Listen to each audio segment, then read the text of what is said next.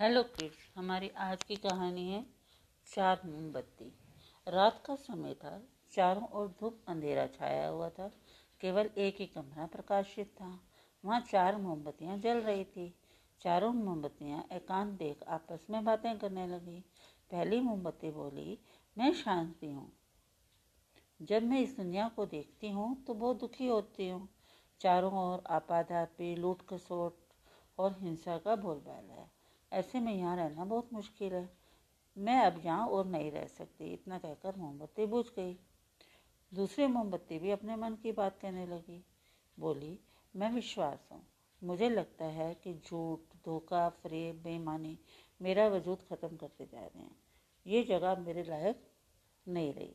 मैं भी जा रही हूँ। इतना कहकर दूसरी मोमबत्ती भी बुझ गई। तीसरी मोमबत्ती भी दुखी थी। मैं बोली, मैं प्रेम हूँ।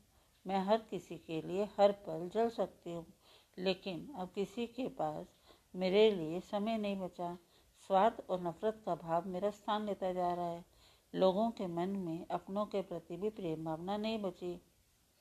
अब ये सहना मेरे बस की बात नहीं, मेरे लिए जाना ही ठीक होगा, कहकर तीसरी मोमबत्ती भी बुझ गई।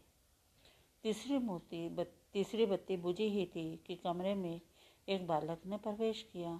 मोमबत्तियों को बुझा देख उसे बहुत दुख हुआ, उसकी आँखों से आँसू बहने लगे। दुखी मन से वो बोला, इस तरह बीच में ही मेरे जीवन में अंधेरा कर कैसे जा सकती हो तुम? तुम्हें तो अंत तक पूरा जलना था, लेकिन तुमने मेरा साथ छोड़ दिया।